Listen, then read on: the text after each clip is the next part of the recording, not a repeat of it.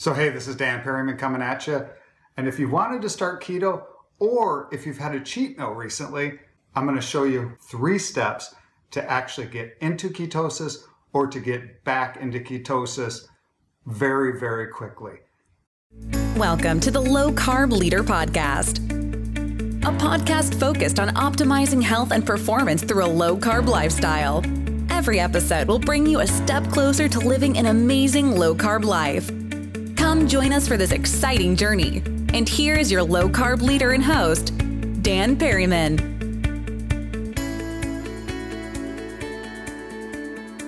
Hello, and welcome to episode 99. So, we are almost at episode 100. That will be coming next week. That's very exciting. Today's episode is going to be short but powerful. I'm going to share three ways that you can get into ketosis extremely quickly.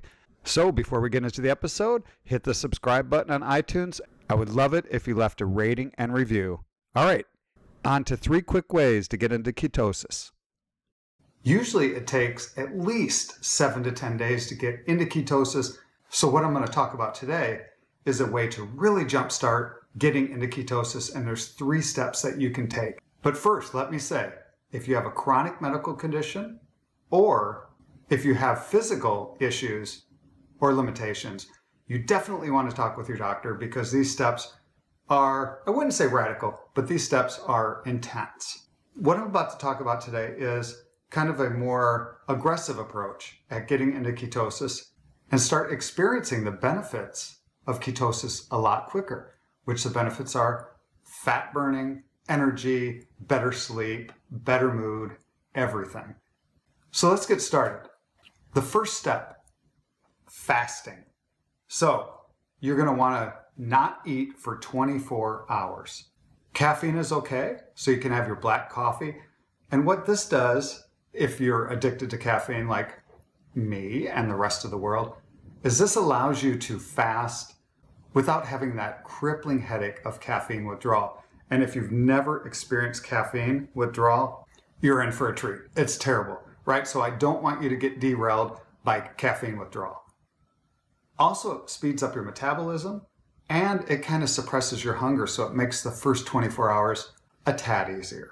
So, here's my experience with fasting alone. I did a five day water fast. At the end of day one, my ketone levels were 0.8. But what this shows is that within one day of fasting alone, you can get into nutritional ketosis. So that's a great point to remember.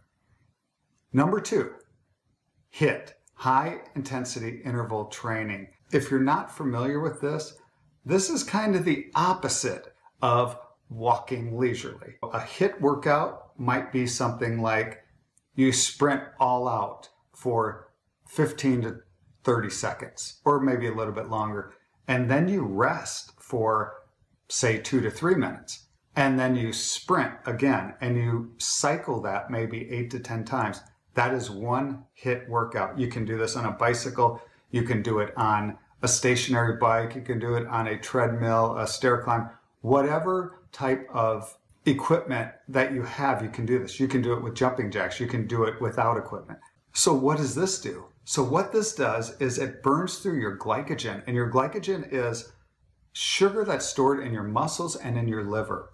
And you only have about 60 to 90 minutes worth of glycogen. But what the HIT workout does is it allows you to start burning through your glycogen a lot faster. And you're going to start burning fat and you're going to start elevating your ketone levels once you burn through your glycogen and once you get rid of the sugar in your body. So these two together can create higher ketones. So number three is exogenous ketones.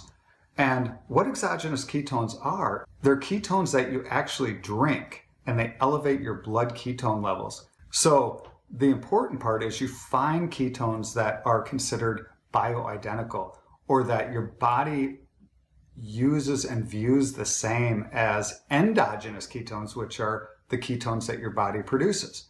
So, really, those are the three ways fasting, high intensity interval training, and exogenous ketones. So, how do you want to approach this? You can really get into ketosis in 24 hours pretty easily.